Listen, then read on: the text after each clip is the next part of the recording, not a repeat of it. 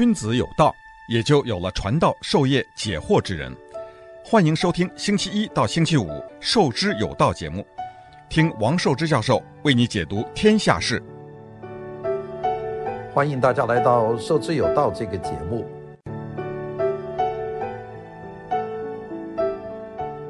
还有一个题目要跟大家讲啊，在我走以前，呃，学院派的设计是什么回事？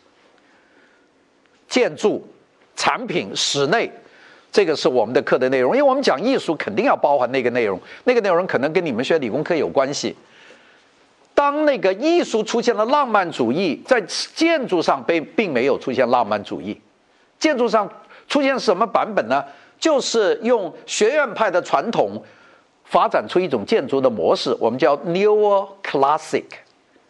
这是另外一个变体，时间是一样的。啊，叫我们叫新古典，所以有些时候你看见 design 很少说是 romantic design， 因为浪漫主义是一种感情的表达，在建筑上是不可能做特别浪漫的，但是可以说是 Beaux-Arts， 记住 Beaux-Arts 吧，呃，学院派的，或者叫你叫 New Classic。New Classic 是一个很大的一个设计运动，我下面把这个 New Classic 讲一讲。这一部分呢，大家倒是跟可以记录一下，因为这一部分呢，它有些规则可以。它的时间是一八八零年代、一八八零年，一直延续到二战期间一九四零年。我上一堂课跟大家讲了，这个 Beaux-Arts 学院派的建筑延续一直到上海抗战期间还在外滩做建筑。这都是 Beaux-Arts， 所以你说上海的上海滩的建筑是什么东西呢？无非就是几种，主要就是学院派的，就是 Beaux-Arts， 或者我们叫 New Classic。New Classic 也有很多种，所以你到租界看建筑，或者什么地方看建筑，其实它是 Beaux-Arts 的为主啊为主。等一下我们可以看看，这是第一点，它的那个整个的发展的历史就是和法兰西的艺术学院同源，就是因为有法兰西艺术学院，有 Beaux-Arts， École des Beaux-Arts。就有了这个，那么这个已经说有几百几百年的历史了。那么对于整个的设计，对于建筑有巨大的影响。举几个例子说，美国的国会、白宫、凯旋门、万神庙，你能够算得上的古典建筑，基本上都是这个。我们很少有罗马、古希腊的建筑，那除除非你到意大利去，你现在看到的建筑都是十九世纪做的。这种有古典风格的建筑，这个就叫做 New Classic， 这个占据了。你到马来西亚、到新加坡，你看那些建筑，除了现代的，剩下的就是新古典。所以这个是第一个，我们把它叫 Beaux-Arts Tradition， 这是第一个。那么对美国的影响很大。我们在下面我们会看到几个典型的 Beaux-Arts 的建筑啊 ，Beaux-Arts 就是用了很多古典的元素。所谓古典呢，古罗马、古希腊。还有中世纪，就哥特风格，把它结合起来、混搭起来，我们就把它叫做这个呃 New Classic， 就是那个第三个字。第三个字有三个流派，我我不在这里细讲啊，因为这里一讲就很长了。我们下面会看到几个建筑，一个建筑呢，这个我们有几个美国人在欧洲读书，像 Stanford 啊，还有 White， 还有 Willie Polk， 他们都是在皇家美术学院读书的，回到美国以后做了很多的建筑。我们等一下可以看到这些建筑。建筑分两段，在美国第一段做现代建筑的就是十九世纪早期。美国十九世纪的上半期有一个很特别的阶段，这个阶段呢，我们在英文当中有有一个字，这个字呢叫做 Pre-Income Tax Day， 大家听懂这个字吧 ？Income 是什么？收入啊 ，income， 收入要不要交税啊？要交税吧。交交税叫什么交啊？我们叫 income tax。你们还没有 income 啊？你们没有交税，那我我是要交税的，并且呢，这个累进 income tax， 也就是你赚的越多，交的越多嘛。这个是有一个，就我们就累进所得嘛。到穷的你可以领救济嘛，这是一个福利国家的一个标准模式，就是把富的多的拿来救济穷的，叫 income tax。 美国有一个时期叫美国内战以前，这个时期叫做 pre-income tax days， 没有所得税，所以富人是富得流油，并且富人不怕炫耀，因为没有 income tax，大家记得这个字吧，叫 Pre-Income Tax Days。美国的新古典主义建筑最繁华做住宅是 Pre-Income Tax Days， 就是豪宅，就是那种炫富的豪宅。但美国炫富豪宅呢，怎么说？他们的建筑师都是巴黎艺术学院毕业的，也是学正宗的，所以他们做起来要比我们现在这些富豪的住宅要好看很多。我们富豪呢，基本上那那代设计师都是工科学校毕业的，然后就东抄西抄。就现在我们的豪宅，全国的豪宅我我都看了不少，没有什么好看的，就是一个豪字，没有一个美字。他们那个豪呢，还豪的挺好的。那一部分呢，就是 pre-income tax pre-income tax days 的作品。到后来，美国政府想起来了，妈赚这么多钱你不交税呀、啊？好，我们国会通过一个决定，要 income tax 交税。这些富豪不敢把钱去搞了。那你你再做房子，政府说妈做这么大房子，你这赚多少钱呢、啊？查税，那你要交税啊。所以大家都怕了，怎么办呢？房子不做了，干嘛呢？赚来的钱为了不交那么多税，就捐嘛。所以美国的很多博物馆是富人捐的，因为我给了政府就交了税，我名也没有，我把钱拿来做了一个大都会博物馆。我虽然没有钱，但是我得一名啊。美国这个 income tax 其实是逼得很多富人去搞公益活动，并且捐钱给政府做公务大楼，比方说市政府大楼、图书馆，这都是私人拿钱去捐呐、啊。所以这个很多，你看纽约最大的博物馆——现代艺术博物馆、大都会博物馆、古根汉博物馆，这些博物馆都是私人捐的，没有国家博物馆。在美国的国家博物馆只有华盛顿 D C 的这个国家艺术国家艺术博物馆，就贝聿铭做的那个、安倍的那个，其他的都是私人捐的。好，这个就产生了第二类的这个我们叫新古典的建筑。第一类私人豪宅，第二类公共建筑，我们把叫叫 municipal houses， municipal 市政市政府的啊 municipal houses 市政府图书馆，这个是第二波。等一下你会看到的这这种，当然法国呢钱多了啊，贪得无厌的这些法国的君主或者是法国的第三帝国啊，这个在做还继续做他们的宫殿，那这个也做了很多宫殿豪宅。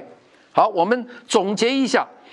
他们的有什么特点啊？下面我讲讲新古典的建筑有什么几个特点，我罗列一下啊。第一个特点，他们都是非常的奢华啊 ，massive and grandiose， 非常的宏大和奢华。第一个特点，这第一个点特点，英文叫 massive，massive 就是量大。第二个是 grand 呃 grandiose， 非常的奢华，这是第一个特点。这是新古典的建筑。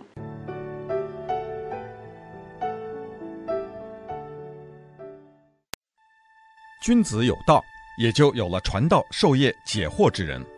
欢迎收听《授之有道》节目，听王寿之教授为你解读天下事。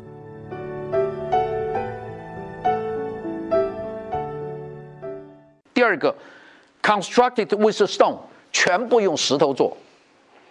纯石，没有砖瓦的，也没有木头的，纯石。呃 ，construct with stone。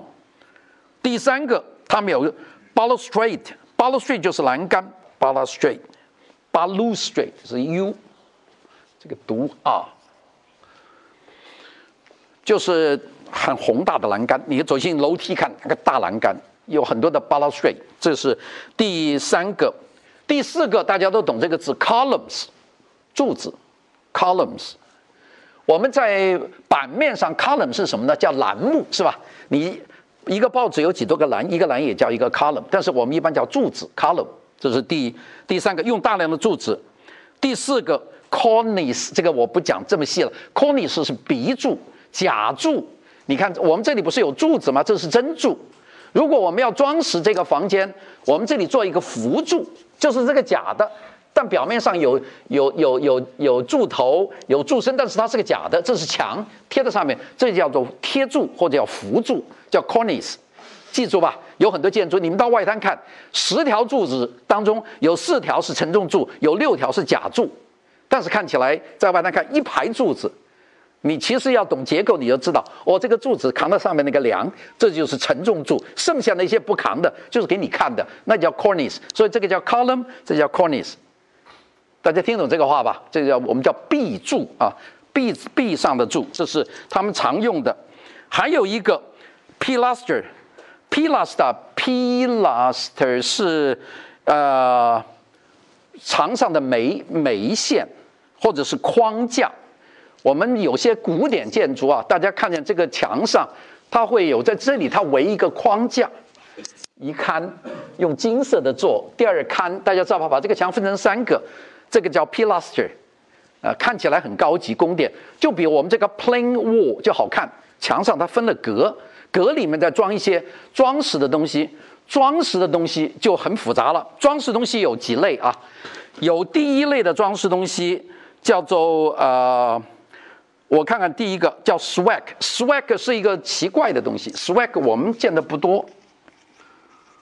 swag，swag 是什么东西呢 ？swag 是一个这样的一个卷花，记得吧？就像有两个用铜做的啊，它悬了一个，这个叫 swag， 就是我们有一个这个装饰，这是第一种。第二个叫 medallion，medallion 是什么东西呢？就是那个奖牌啊，比方说有一个。 一个很很漂亮的一个一个一个牌，这里啊，比方说我这里有一个有个 medallion， 这个 medallion 上面有麦穗，当中有这些人物啊，这个放在这个地方，这个叫 medallion，swag medallion， 它是配在一起的。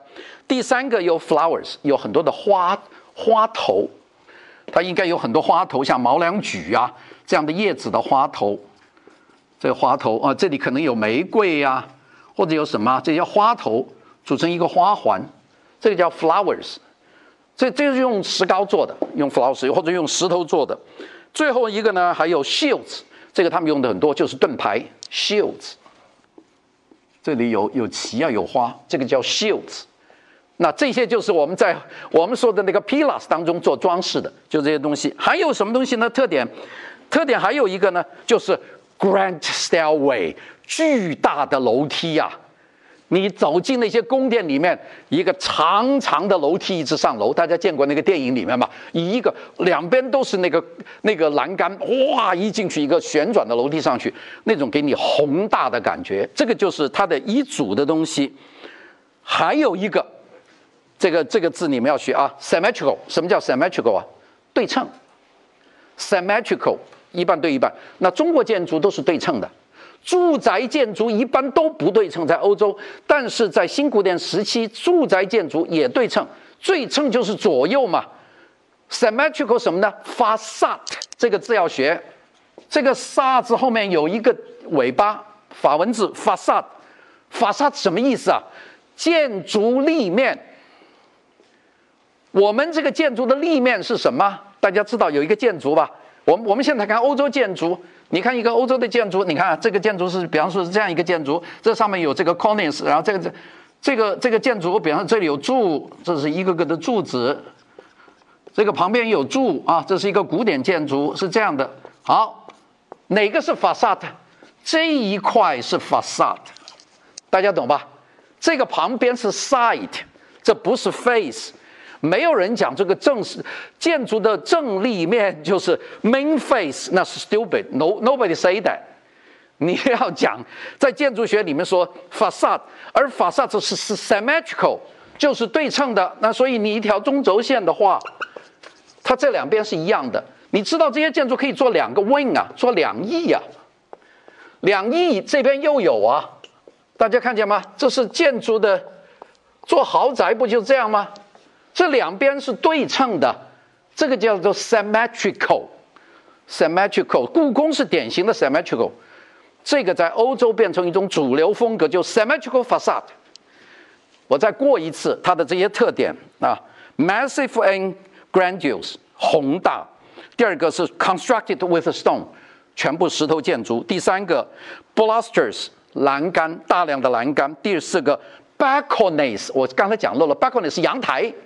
阳台都有阳台，有外阳台，住宅建筑、宫殿建筑都有阳台。阳台当然不大，但是一定有阳台。第二个是有 columns， 有很多的柱。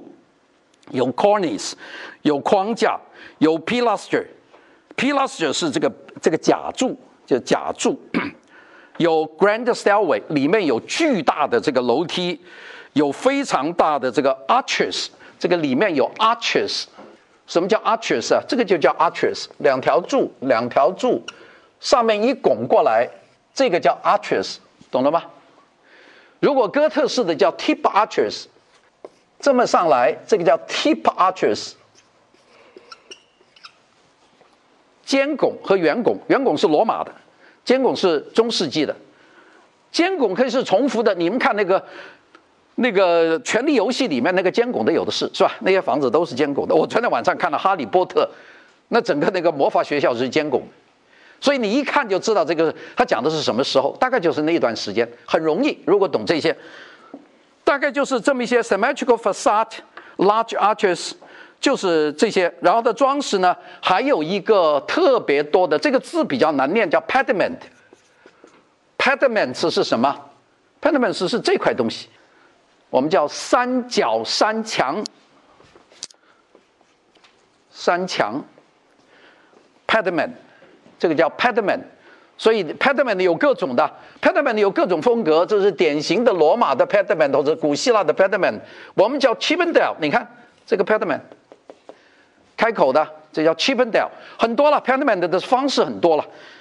你们慢慢的再到上海去看建筑，你们就根据这些我说的新古典的这些逻辑，你们都可以找得到啊。这个我们讲了这个，好了，我们讲讲新古典的室内的色彩。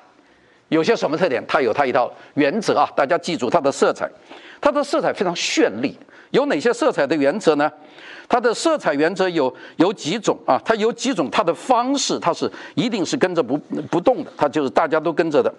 它的这个色彩的原则，我一有一个是那个，它都是啊、呃、橘红色，用的很多 orange。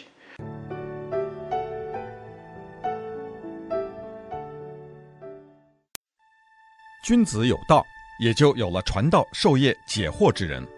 欢迎收听《授之有道》节目，听王寿之教授为你解读天下事。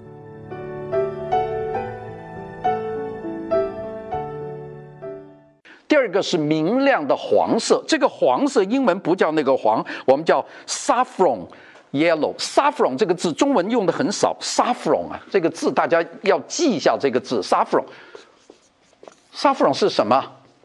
藏红花，西藏的红花，藏红花加黄叫藏红黄 （saffron yellow）， 是一种明亮偏一点红色的，但是比橘黄要黄一点，我们叫 saffron yellow。这个是用的多，不是跟黄金的颜色一样吗？这是室内用的很多啊。这个 orange、saffron yellow， 这是它的主打的颜色。呃，有很多的 mute green。 绿颜色非常的暗，那像他的那个那件衣服，这个叫 mute green， 呃，如果里面再加点黄色就很难看了，那就叫 pute green， 那就是呕吐绿，嗯、呃，就吃了青菜吐出来了，那叫 pute green。那我们那张椅子就是 pute green， 那个是很很不好看的颜色，就它偏偏成那个颜色，这个叫 mute green，mute 不，你静音嘛 ，mute 啊 ，mute green， 这个是他们用的很多。 Bright red， 红色是鲜红 ，bright red。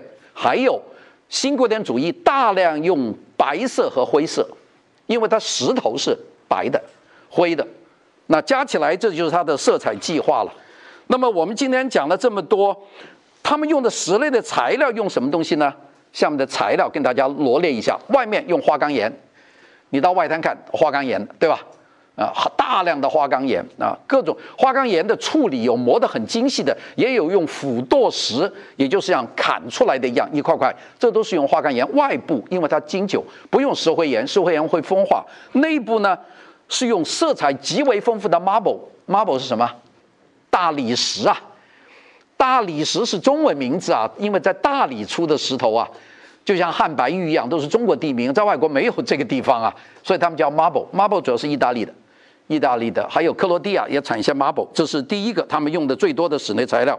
第二个叫 alabaster，alabaster， 这个其实就是汉白玉。alabaster 是雪花石膏石，雪花石膏石就是我们说的汉白玉，就白的，就大量用用 alabaster。所以我们汉白玉老跟外国人说 汉白 stone， 老外完全不懂，呃，因因为这是河北的石头，他他们根本不懂，他们叫 alabaster。 呃，我们叫雪花石膏，非常细腻的雪糕做雕塑的，这是第二种用的比较多的。第三种用的多的叫做呃水磨石，他们叫 pillars，terrazzo pillars， 这个我们不要记成外文了。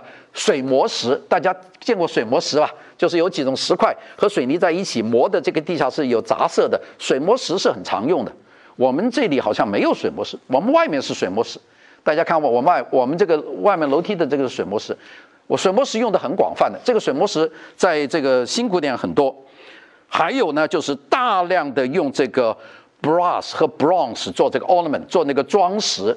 那我们有两种金属用的最多的，有一个字大家会啊 bronze， 这是青铜是吧？还有一个叫 brass，brass 是白铜 ，copper 是黄铜 ，brass 是白铜，白铜是很亮的 ，bronze 是什么？ 青铜，青铜是三种东西的铜有七迹，是三种东西的合金。哪三种东西啊？就是铜、铅和锌。所以为什么说我们说考工记，战国时候铜有七迹，就有七种不同的调配方法。所以青铜呢，有些偏绿，有些偏灰，大家记住吧。就是它的配方不同，是一种合金，是一种 alloy。你们材料学院的人应该知道的。这个加起来的，我们讲的这一整套东西，就是我们说第一呃这个。 Beaux-Arts 学院派或者 New Classic 的建筑的基本情况。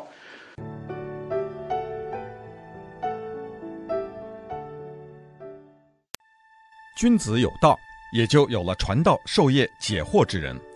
欢迎收听《授之有道》节目，听王寿之教授为你解读天下事。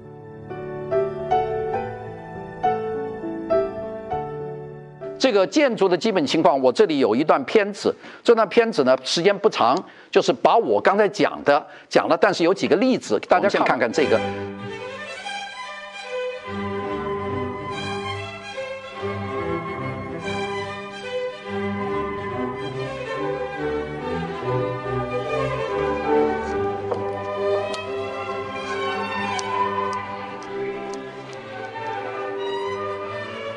这个巴黎的规划是一八五六年做的，尤金·霍斯曼啊。那这里都讲到了。那看到没有 ？École des Beaux-Arts， 法兰西皇家艺术学院，在英文叫做 School of Fine Arts。请有很多美国学生到他这里读书。这是法兰西美术学院的大堂，你看这个学院牛吧？ Beaux-Arts 在巴黎，在塞纳河边啊。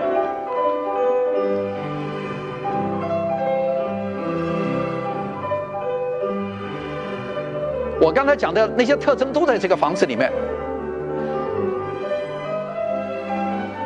它最早是一六四八年红衣主教 Mazarin 建立的 ，Cardinal 就是红衣主教。 这是一八五零年左右的巴黎，罗浮宫在右边。这是拿破仑建的，一八零五年，凯旋门，大凯旋门。我们先看看美国的这个 industrial baron， 就是工业企业家。看到吗 ？Pre-income tax days， 就是。 不要交所得税的时候，看看他们的住宅。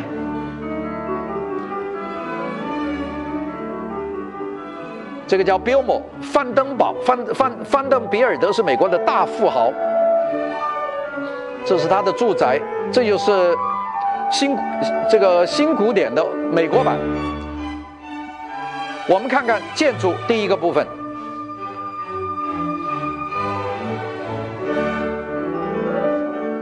这都是一百多年的建筑了。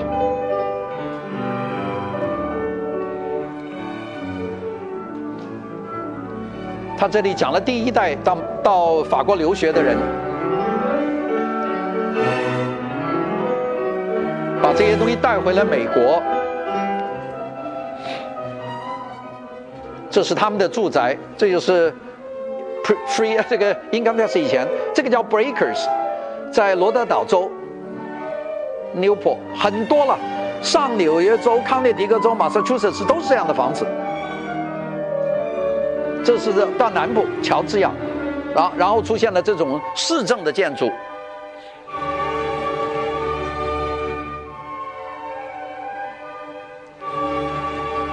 用最好的材料。那刚才看看 ，marble， 非常多颜色的 marble，polished wood， 就是增亮的木头，主要是黑木 ，a baluster，brass bronze ornaments。这是现在美国很多城市的市政府，就是那个时候做的，都是新古典。这是加拿大的魁北克的艺术博物馆。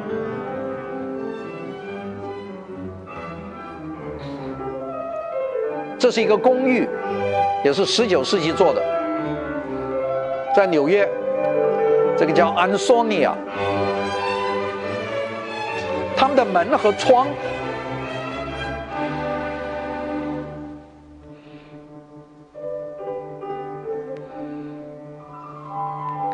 法国歌剧院，这叫做 Garnier Opera， 它这里译成了 Paris Opera House， 其实叫 Garnier。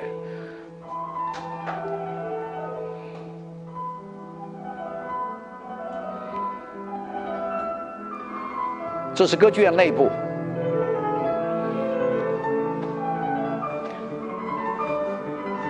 这是公众建筑啊，这不是宫殿的，这谁都可以去的呀。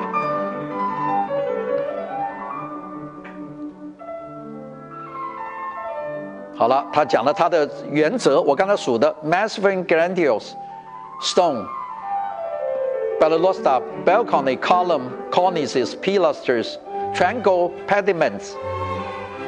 然后它的装饰，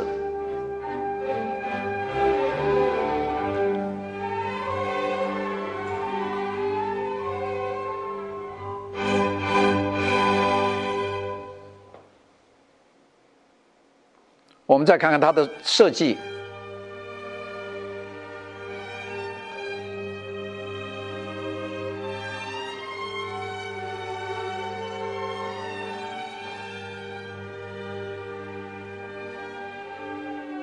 它有三样独特的色彩、形状 （form）， 还有一个叫 proportion。proportion 是比例，都有它自己的特点。它不是纯粹的复古。这是现代时装设计师用他的风格做的时装。我们先看看它的室内。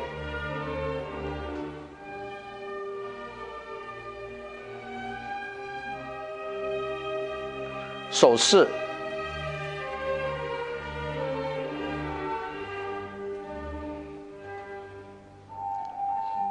我们把它常用的颜色把它打出来给大家看看，就是这是典型的 New Classic 的颜色。我们未来讲 Art Deco， 你们看有多不同。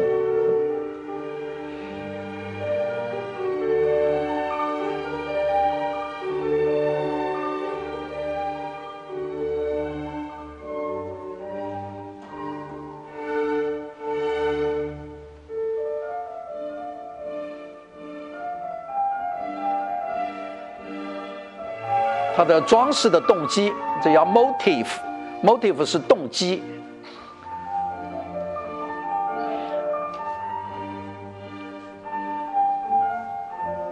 用了很多植物的动机，这个在整个的十八、十九世纪是最主要的装饰动机，就是植物。我们中国人叫卷草花。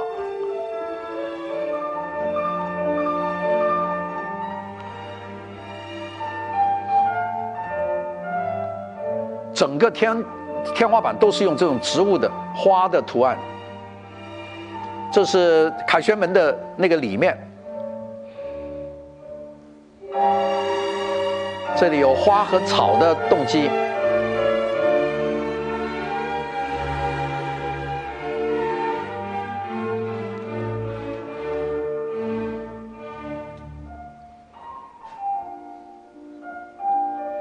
也有简单的几何。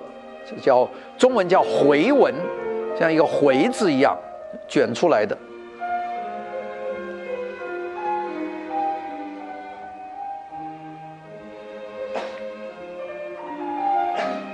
我们看它的色彩，刚才我们讲过它的色彩。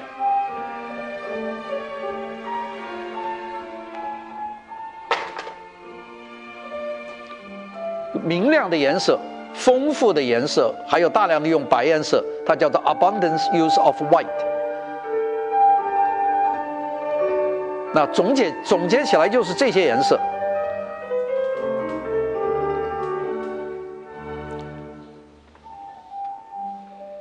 这些颜色混合起来，这么种效果，就是 new classic 的颜色的组合。那我们看它怎么应用的。